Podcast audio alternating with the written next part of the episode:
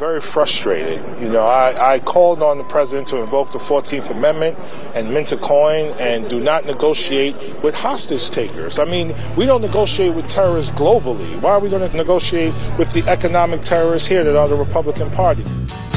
Good question. But is that what the president's doing? Well, I don't know why I came here tonight. I'm not so sure. I got the feeling that something ain't right. We'll discuss. I'm so scared in case I fall off my chair. And I'm wondering how I'll get down the stairs. Clowns to the left of me, jokers to the right. Here I am, stuck in the middle with you. I am.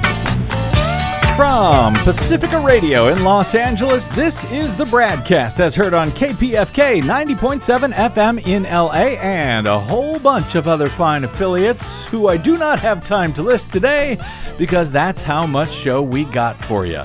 Blanketing Planet Earth, I'm Brad Friedman, your friendly investigative blogger, journalist, troublemaker, muckraker, and all-around swell fellow, says me, from Bradblog.com. Thank you very much for joining us today. As noted, we do have a lot to get to on today's program, including some discussion of the debt ceiling and a few thoughts on what Joe Biden might be doing. Yeah, it's an interesting theory. I look forward to discussing it. We will get to that interesting theory. Hello, Desiree Doyen. Hi. How are you? I'm all right. All right. We got to start here, however. Our corrupt, packed, stolen, far-right U.S. Supreme Court is now beginning to release some of its major opinions for the term, which began last October and ends at the end of June, give or take a few days, in the event that they are as behind on their opinions as they seem to be this year. Of course, it's exhausting, cashing all of those checks from GOP mega donors and so forth, so that eats into the time. But as expected from a corrupted, packed, and stolen far-right court, the news from one of their big opinions out on Thursday is not good news for those who oppose poisoning our drinking water and crazy lefty stuff like that. As per the AP, the Supreme Court on Thursday sharply limited the federal government's authority to police water pollution into certain wetlands. It is the second decision in as many years by this corrupted court in which the far-right majority ignored both the text of federal laws and the clear intent of Congress to narrow the reach of environmental regulations. That's what the court is doing. The outcome could be sweeping, even beyond pollution, as it threatens, among other things, to hamper efforts to control flooding on the Mississippi River and to protect the Chesapeake Bay, among many other projects, as noted, shockingly enough, by Justice Brett Kavanaugh. What? Yes. He broke ranks with the other Republican appointees in the majority here. The justices boosted property rights over concerns about clean water in a ruling in favor of an Idaho couple who sought to build a house near Priest Lake in the state's panhandle. The house is just about 300 feet from the lake and just 30 feet from a waterway that flows into that lake. The couple, Chantel and Michael Sackett, objected when federal officials identified a portion of the property as a wetlands that required them to get a permit before they were able to fill it with rocks and soil to build on it. By a 5-4 vote, the court said in an opinion written by the far-right activist Justice Samuel Alito, once again legislating from the bench, that wetlands can only be regulated under the Clean Water Act if they have a, quote, continuous surface connection to larger regulated bodies of water. That is a test that Alito largely made up out of whole cloth in order to change the years-long interpretation of the Clean Water Act. And the, basic plain text of the law. Please proceed. Yes. In doing so, the court, in fact, jettisoned a 17-year-old opinion by their former Republican colleague, Anthony Kennedy, which allowed regulation of what can be discharged into wetlands that could affect the health of the larger waterways. Kennedy's opinion covering wetlands that have a, quote, significant nexus to larger bodies of water had been the standard for evaluating whether permits were required for discharges under the 1972 landmark environmental law, at least until today, when Alito decided to rewrite federal law to his own personal liking. So does a waterway that feeds into a lake that is just 30 feet away from where these people want to build, does that become a significant nexus? Well, yes, it does under the old interpretation, but now, well, who needs precedent? Environmental activists said the new standard would strip protections from millions of acres of wetlands across the country. Some legal professors also say that it could affect more than half of the wetlands across the country.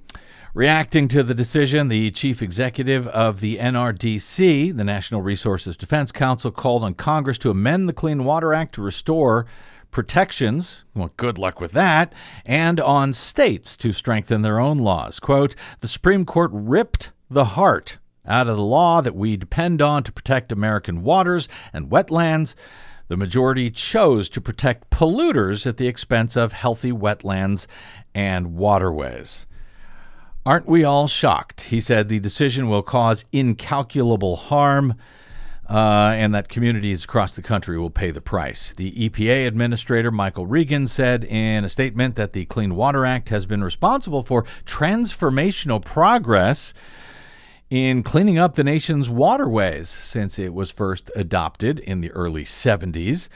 He says, I am disappointed by today's Supreme Court decision that erodes long-standing clean water protections. In the ruling on Thursday, all 9 justices agreed that the wetlands on the Sackett's property specifically should not be covered by the act, but only 5 justices joined in the opinion that imposed this brand new, made up from whole cloth by Alito once again, this new test that they've invented for evaluating when wetlands are covered by the Clean Water Act. Kavanaugh, and the court's 3 liberal justices charged that their colleagues had, yes, rewritten that law. Kavanaugh broke with the right wing with his fellow right wingers and wrote that the court's, quote, new and overly narrow test may leave long regulated and long accepted to be regulable wetlands suddenly beyond the scope of the agency's regulatory authority. And when you've got Brett Kavanaugh saying that, Justice Elena Kagan wrote in a separate opinion that the majority's rewriting of the act was, quote, an effort to cabin the anti-pollution actions that Congress thought appropriate, which is correct. Once again, the activist right-wing court is legislating from the bench, the thing that they pretend that Democratic appointees do. And they're ignoring the original intent of Congress, which these Republican appointees pretend to give a damn about, at least when it's convenient to them. Because, by the way, they are not conservative. They are radical. As Kagan wrote, quote, in the majority's view, the Clean Water Act imposes unjustifiable, crushing consequences for violations of its terms, and many of those violations it thinks are of no real concern, arising from, quote, mundane land use conduct, quote, like moving dirt. Congress, the majority scolds, has unleashed the EPA to regulate, quote, swimming pools and puddles, wreaking untold havoc on a staggering array of landowners, which is, of course, not true. Surely, Kagan writes, something has to be done, and who else to do it but this court? It must recuse property owners from Congress's too ambitious program of pollution control. In other words, she's saying it's the court once again deciding what the law should be. the activist court. Kagan referenced last year's court decision similarly limiting the regulation of greenhouse gas emissions under the Clean Air Act. So the right-wingers now in control of the court seem to believe that, you know, if you don't like a law, just change it at the bought and sold Supreme Court. They are happy to help, even as they pretend to care about the original intent of laws, at least if they are laws they decide that they like. In both cases, Kagan noted the court had appointed, quote, itself as the national decision-maker on environmental policy.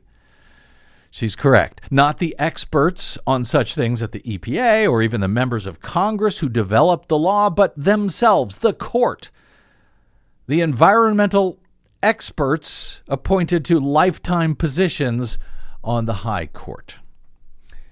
And I think it's also important to point out that the Sacketts, the extremely wealthy white couple that fought this all the way to the Supreme Court, they could have gotten a permit if they'd only applied for it. They chose not to.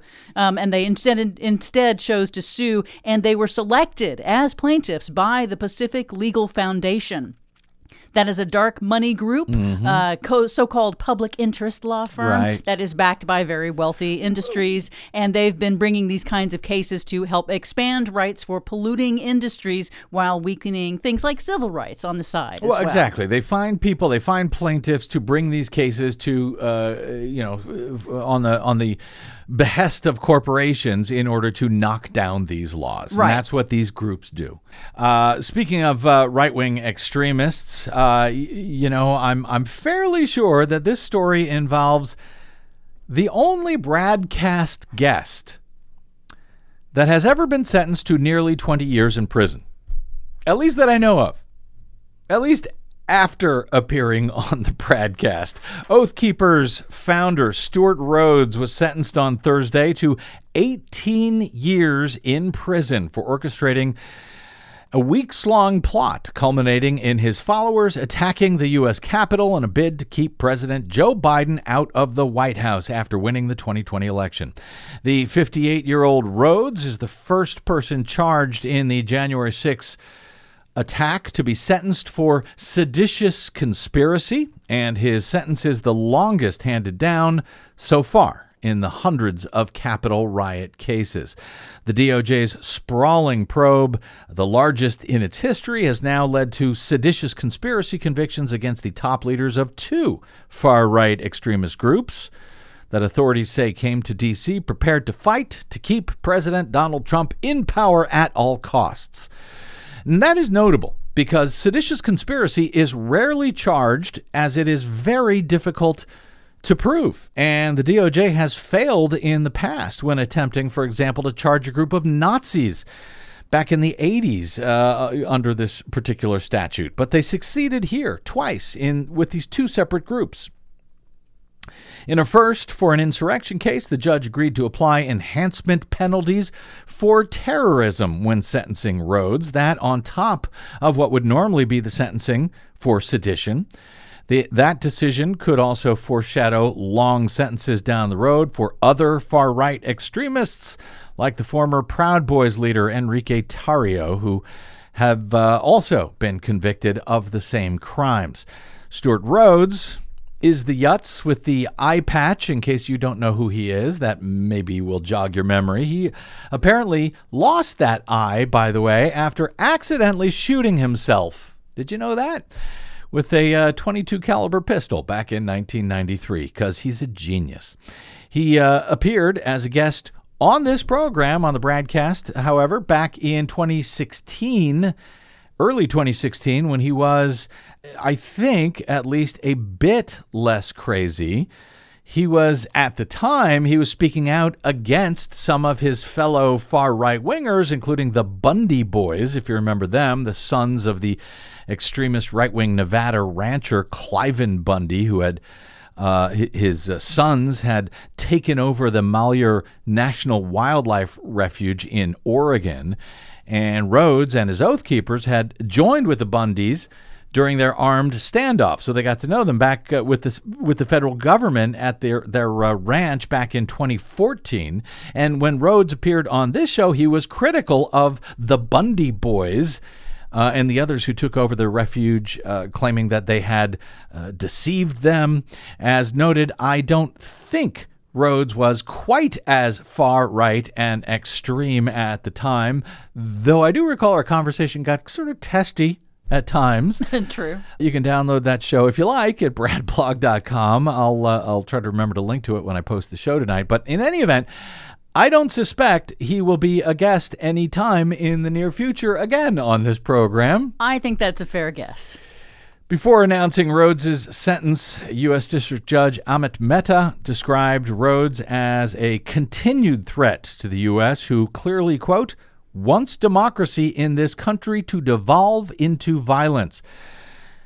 The judge expressed fear that what happened on January 6 could be repeated, saying Americans will, quote, now hold our collective breaths every time an election is approaching. He's right about that. The judge told Rhodes, the moment you are released, whenever that may be, you will be ready to take up arms against your government. Rhodes did not use the chance to express remorse or appeal for leniency during his sentencing, but instead claimed to be, quote, a political prisoner. And like President Trump, he said, my only crime is opposing those who are destroying our country. But in an encrypted chat, in fact, just 2 days after Biden was announced to be the winner of the 2020 election, Stuart Rhodes told his fellow Oath Keepers to prepare for, quote, civil war. And in a conference call a few days later, he urged his followers to let Trump know that they were, quote, willing to die for the country. One Oath Keeper who was listening was so alarmed that he began recording that call. He contacted the FBI, telling jurors that, quote, it sounded like we were going to war against the U.S. government. On January 6, it seems they tried to do exactly that. Prosecutors had urged 25 years for Rhodes, so the judge actually did him a favor with only 18. Rhodes' attorneys had requested no more than time served already. The judge agreed to the department's request for the terrorism enhancement under the argument that the Oath Keepers sought to influence the government through, quote, intimidation or coercion. So more Oath Keepers are expected to be sentenced in the days ahead, also for sedition. Rhodes' sentence may signal what prosecutors will seek for Tarrio and the other Proud Boys leaders who were also convicted of sedition. Before Thursday, the longest sentence in the more than 1,000 Capitol riot cases so far brought by the DOJ was 14 years for a man with a long criminal record who attacked police officers with pepper spray. Just over 500 of the defendants have now been sentenced, with more than half receiving prison time. And on Wednesday, another well-known insurrectionist, Yutz, received a long prison sentence. In comparison to the 18 years for Rhodes, I guess it doesn't seem quite as much, but for a 63-year-old man, for anyone, in fact, it's still a pretty long time to be behind bars. The Arkansas man photographed on January 6 with his feet on a desk in then-Speaker Nancy Pelosi's office was sentenced on Wednesday to 4.5 years in federal prison.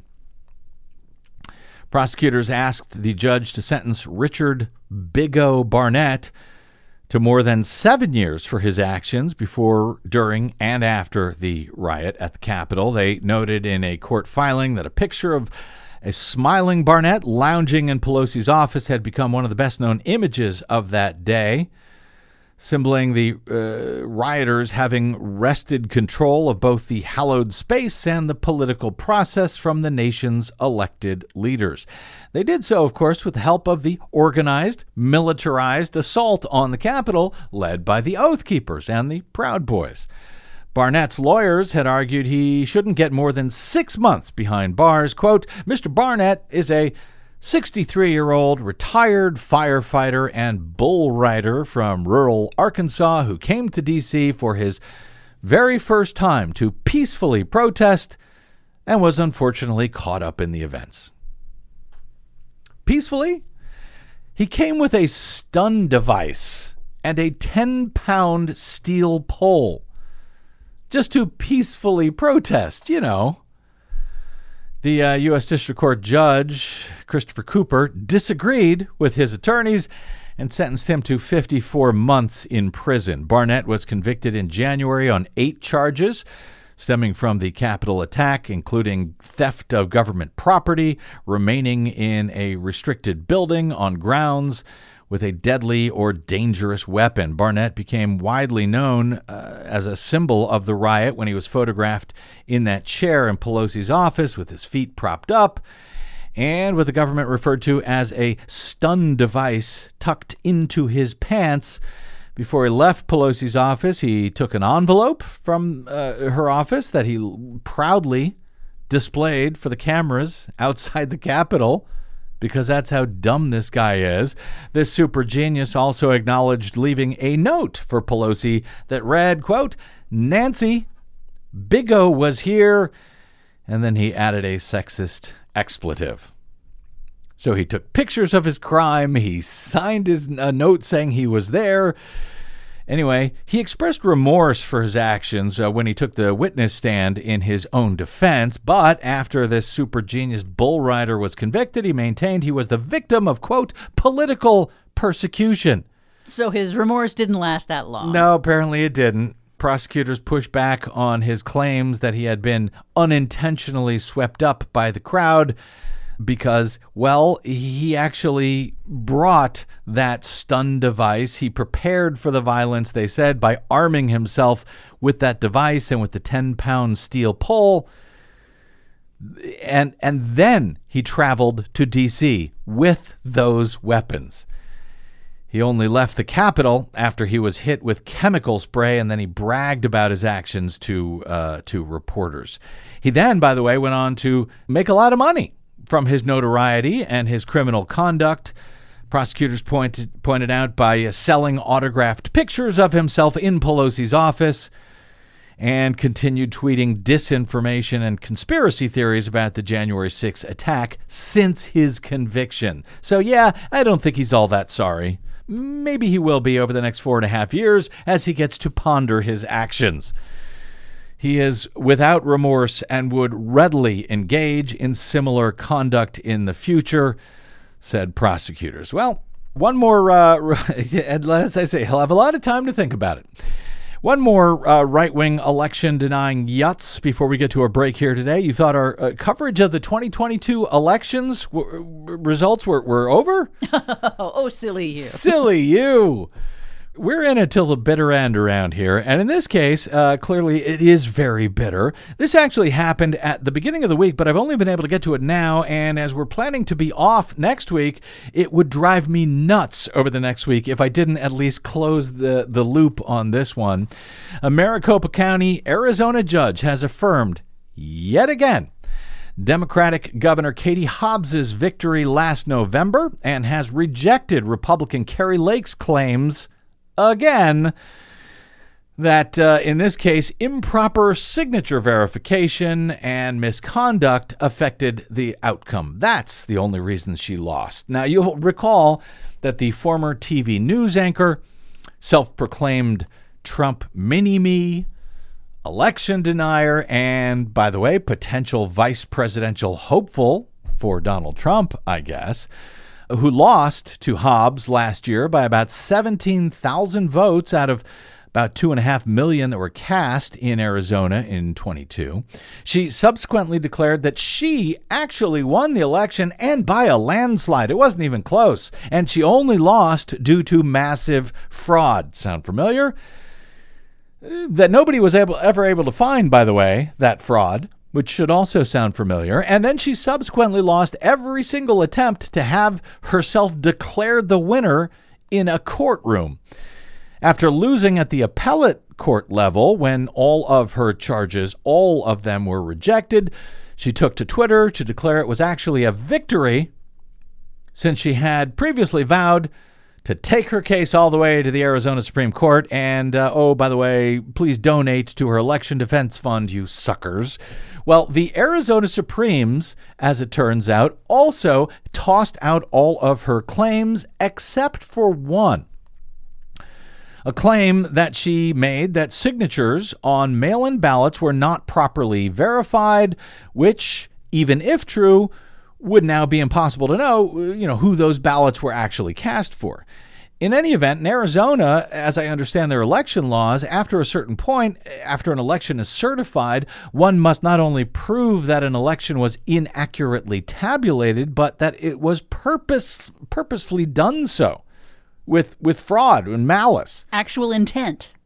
And that is very difficult to prove, and none of Lake's claims came even close. But while the state Supreme Court found zero evidence of any fraud, they decided to that her one claim, that there was no signature verification at all, that claim, the Supreme Court decided, was dismissed too quickly by the lower court, and the Supremes ordered that claim be reheard. That is the one single claim that Maricopa County Superior Court Judge Peter Thompson heard once again during a three-day trial and testimony and argument in his Mesa courtroom last week. Lake's legal team argued it could prove that signatures were not examined.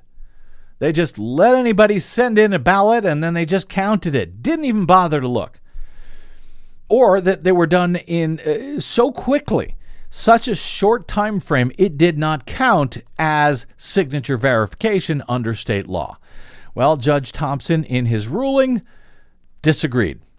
It is not a surprise, as the Arizona Republic columnist, the great columnist, Lori Roberts, she was in the courtroom, and as she reported last week, Carrie Lake opened her second trial challenging the 2022 election with a complete and total fizzle. Her attorney, Kurt Olson, told the judge he'd be presenting evidence that Maricopa County, that's Phoenix, the largest county in the state by far, Maricopa County did not verify the voter signatures on, quote, hundreds of thousands of early ballots. This isn't a question of not doing it well enough, he said. They're simply not doing signature verification. And then he called his first witness, who he described as a whistleblower, who then proceeded to annihilate Carrie Lake's own case. The woman had worked as a signature reviewer. She spent more than an hour explaining the lengths to which the county went to verify signatures, the week-long training of workers, the 3 levels of signature review, the admonitions to get it right. Quote, they, supervisors, told us, you need to be very cautious. You need to pay attention to what you're doing. And remember, whatever you reject or approve, you can be called to testify. She testified. She said, I was very focused on verifying signatures and making sure the signatures matched. As a witness for the defense, writes Roberts, she was dynamite. Problem is, she was supposed to be the star witness for Lake. 2 hours in, and this trial was already over, wrote Roberts. By the lunch break, a day and a half into the trial, things weren't looking any better for Lake, or for her attorneys, who had to be schooled by the judge in how to try a case. Quote, I feel like I'm teaching a seminar up here, the judge said at one point. Never a good sign. Lake had a second so-called whistleblower who also testified on her behalf.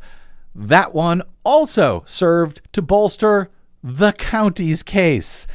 As blockbusters go, Roberts wrote, as the case was half over, Carrie Lake is halfway there if you count the bust part of blockbusters.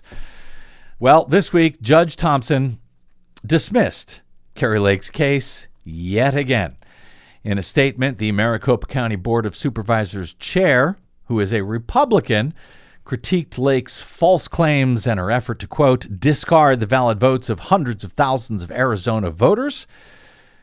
Quote, when bombshells and smoking guns are not backed up by facts, they fail in court, he said. This is justice, and this is what happened today in Carrie Lake's election contest.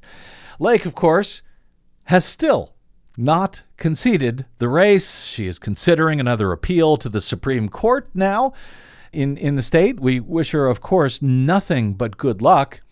In the meantime, lawyers for Maricopa County have now asked the judge to issue sanctions against Lake and her legal team for their, quote, heinous and profoundly harmful claims that the November 2022 election was rigged. In a request this week, county attorneys laid out five material misrepresentations of fact that were made by Lake and her attorneys, leading to the three-day trial last week.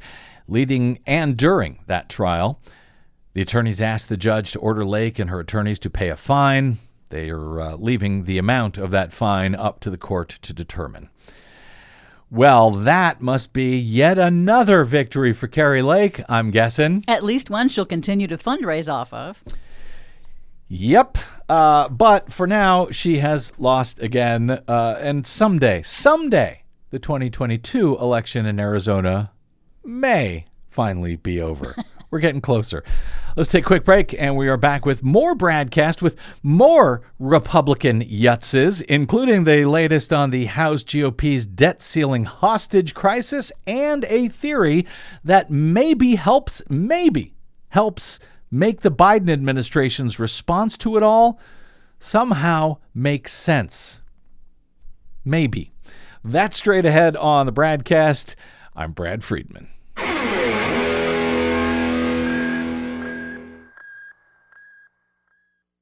Hey, this is Brad. Here at the Bradcast and Bradblog.com, we fight for election integrity all year around, like no other media outlet in the nation.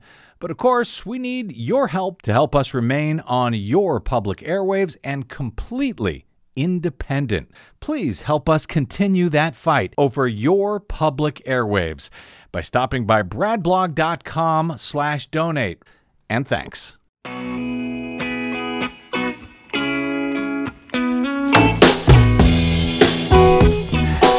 Welcome back. It's the Bradcast. Brad Friedman from Bradblog.com.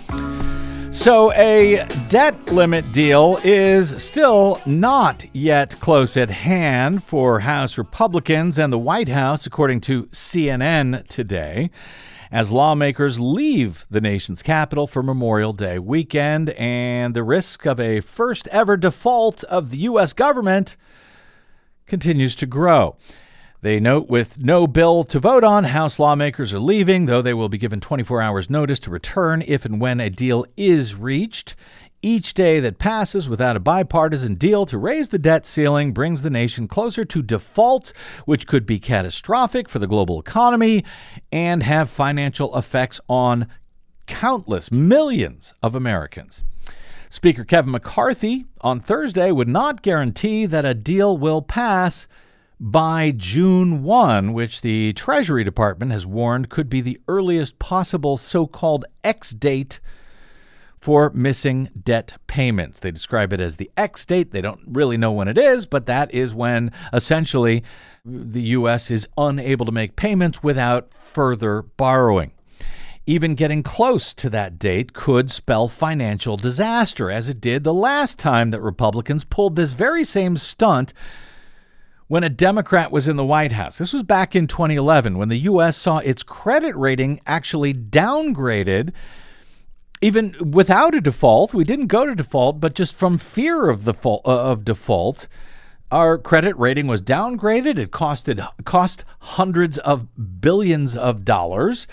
And yes, it increased the debt and deficit that Republicans pretended back then, just like now, that they care about, even though we know that they actually don't.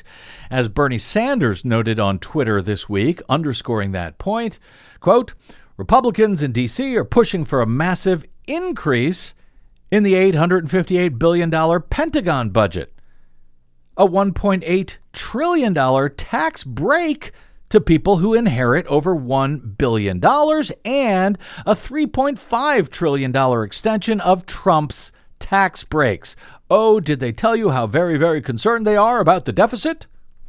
Bernie snarked. So, yeah, they don't actually care about the debt or the deficit, as we have discussed on this program. And now the U.S. credit rating, well, that could be in trouble again, thanks to this dangerous brinkmanship by the GOP. On Wednesday, Fitch Ratings, that's one of the top three credit rating agencies, placed the top-ranked U.S. sovereign credit rating on Rating Watch Negative, signaling that it could downgrade U.S. debt if lawmakers do not agree on a bill that raises U.S. Treasury's debt limits.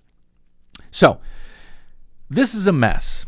It is getting very troubling, and of course, we have covered a number of seemingly very easy ways that, you know, the President Biden could get us out of this, including a simple declaration that he will honor the nation's debt and follow the law by ordering the Treasury Department to continue borrowing, whether we hit the statutory limit or not, given that that one law should not force the president to break all of the other laws, mandating that he pay for all of the stuff that Congress has also decreed as a matter of law, like paying Social Security checks and veterans' benefits and interest on borrowed money and so forth.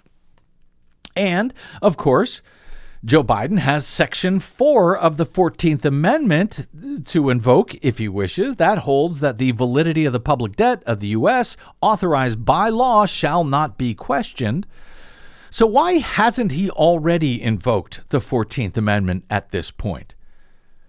When asked about that, he has hemmed and hawed, and he's given answers that, to be frank, don't make much sense, that have led some of us to wonder, does he actually understand the 14th Amendment?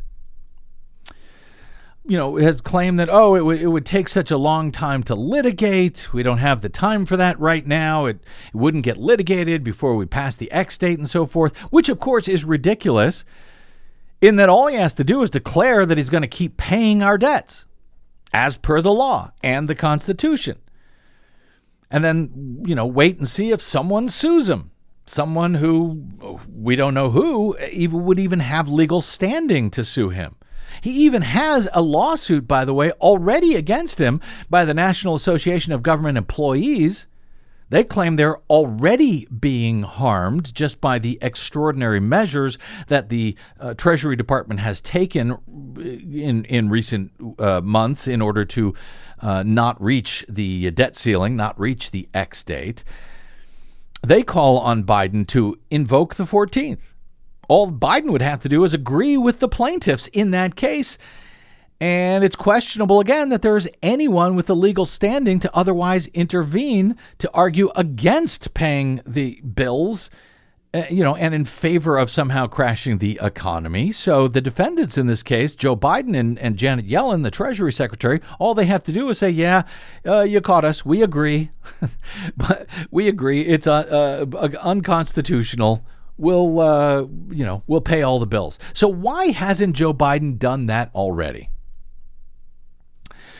Well, MSNBC's Lawrence O'Donnell had a theory on that he discussed this week, that though neither he nor certainly I have any clue as to whether this is actually what is going on inside the White House, this theory of his actually does seem to make sense, particularly given that for months the White House had previously said they would not negotiate at all on raising the debt ceiling. They insisted that any negotiations over spending and the budget would take place later on, months down the road, during the budget process later this year. But now, obviously, the White House has been in negotiations with Speaker McCarthy for some reason. So why would he do that? Particularly since Biden was vice president when the GOP pulled this same stunt the last time, back in 2011 under Obama. And an attempt to negotiate a deal at that point, well, that ended up being what everyone agrees was a huge mistake. It cost the government a lot of money, among other things. It also greatly slowed the recovery from the 2008 Great Recession. And most damaging of all, it established that the idea, the notion that the debt ceiling could somehow be negotiated over. Which, of course, when you negotiate with terrorists, why, of course, they'll just keep doing the same thing over and over again. So why would Biden make that same mistake again by going into negotiations with these people? I don't know, you don't know, and frankly, Lawrence O'Donnell doesn't know either. But he worked in the U.S. Senate for years, and while he admits that he certainly doesn't know, he does have a theory.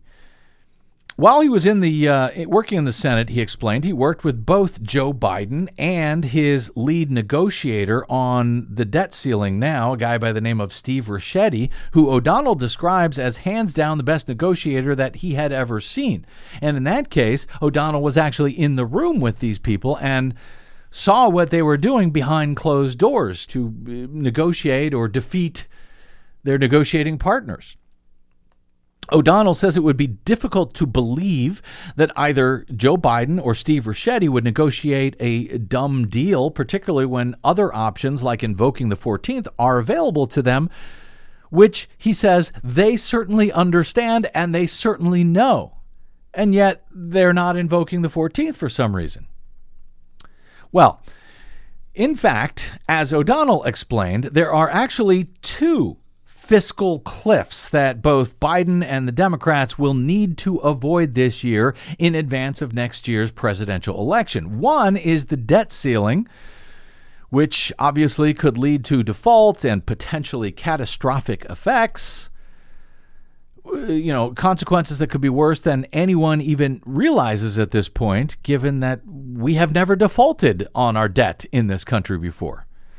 So that's one fiscal cliff. And the other upcoming fiscal cliff is the budget negotiations that come up in October, where we know that Republicans are more than willing to shut down the government because they've done it many times in the past. And they know that, well, they can get away with that one. It doesn't completely destroy the world economy, unlike a debt default, but it does hurt just enough to cause pain to the economy that they can then blame on Biden and the Democrats next year, whether it's fair to do or not.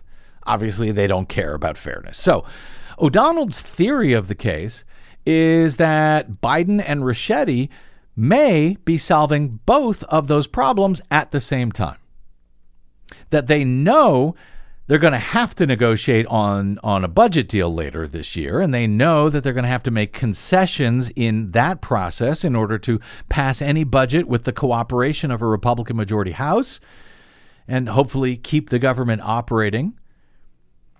So the thinking, according to O'Donnell, who doesn't know this, but is speculating, is, you know, why not negotiate some of those concessions now in exchange for getting a deal on both avoiding the default now and a deal to avoid government shutdown later this year. So sort of a way of defusing two bombs at once. Yeah, exactly.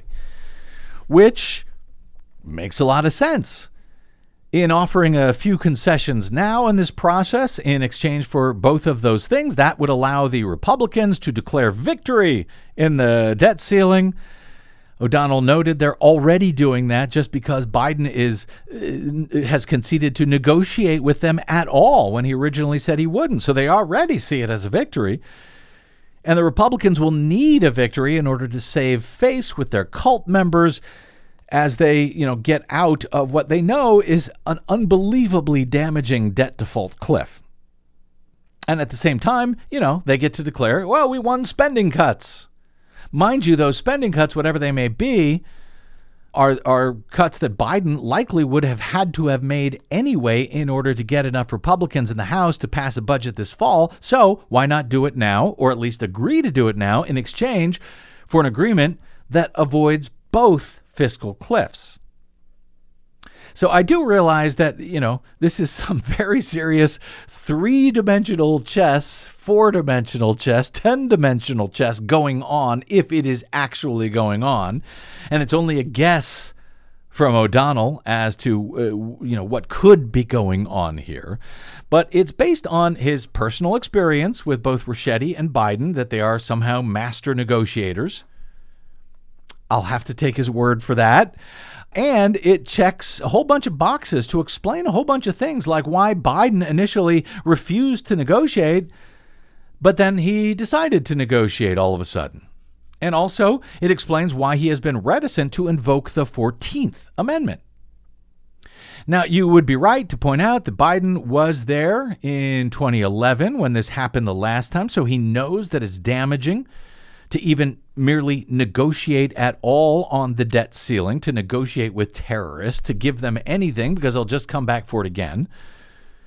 That deal that Obama made at the time in 2011, putting caps on the budget in order to raise the debt ceiling, that haunted Obama. It haunted Biden for years. So why would Biden now want to do the same thing again, make the same mistake again, and saddle a future president with this notion that the debt ceiling can somehow be negotiated whenever Republicans want to hold the global economy hostage? Well, in fact, the answer to that would lie, or might lie, in Biden's curious and vague responses that we have been sort of quoting for the last week or two about invoking the 14th at some future time, maybe later, he says, when we would have, you know, the time that would be needed to litigate it, etc.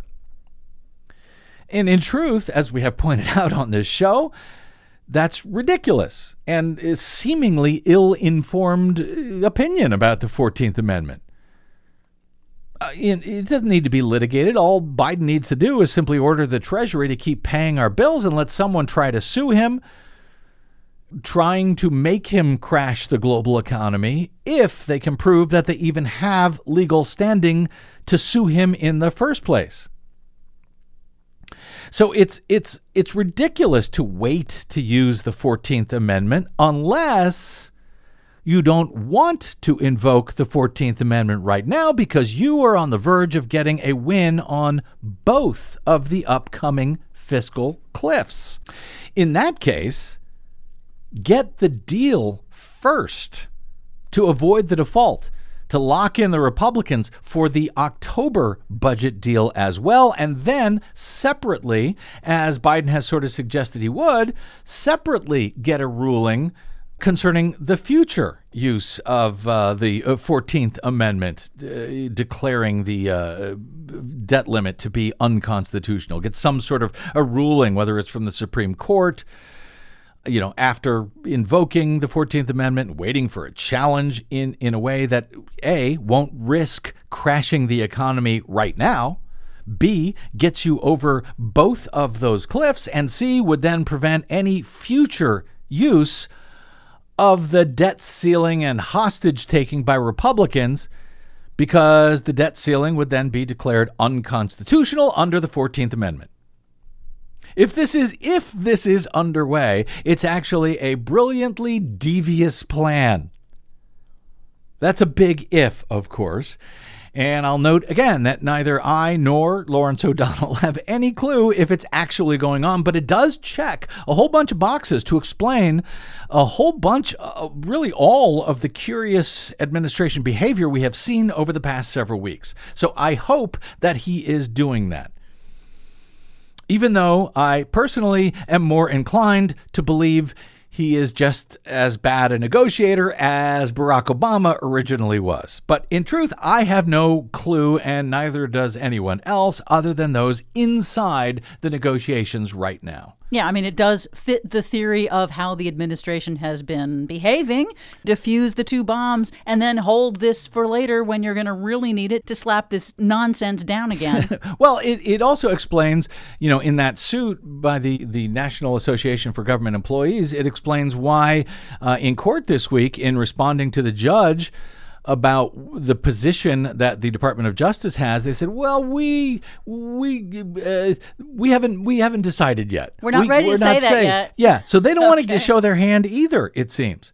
So, if this is happens, it would be a hell of a coup for Biden to pull off, and it does, at least so far, sort of mesh with and fill in a lot of unexplained blanks in all of the reporting on all of this that I have been seeing for the past several weeks, including, by the way, this exclusive report from Reuters today. They report Joe Biden and top Republican lawmakers Kevin McCarthy are edging close to a deal on the debt ceiling, with the parties just $70 billion apart on discretionary spending. That, according to a person familiar with the talks. What is likely to emerge will not be a hundreds-page-long bill that would take, days for lawmakers to write and read and vote on, but a slimmed-down agreement with a few key numbers. The expectation is that negotiators will hammer out top-line numbers for discretionary spending, including the number for military spending, but leave lawmakers to hammer out the fine details through the normal appropriations process later on in the months ahead. That, according to a second source, the end result would likely just put guardrails on future budget talks, according to sources. The White House declined to comment. But that would work perfectly with Lawrence O'Donnell's scheme in any event. It would. We will see what happens in the days ahead. But that makes a lot of sense. Quick break, and we're back with the Green News Report on the Bradcast. I'm Brad Friedman.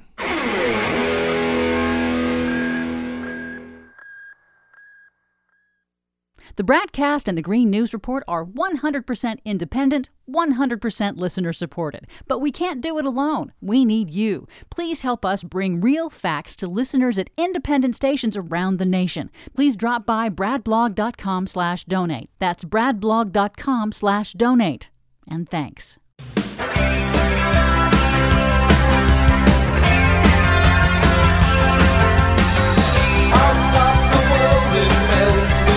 Okay, programming note coming up, but as usual, we're short on time, so we will get to it after our latest Green News Report. Tonight, most of the island is without power, and officials say they're only just beginning to survey the damage. Super Typhoon Mawar slams into Guam.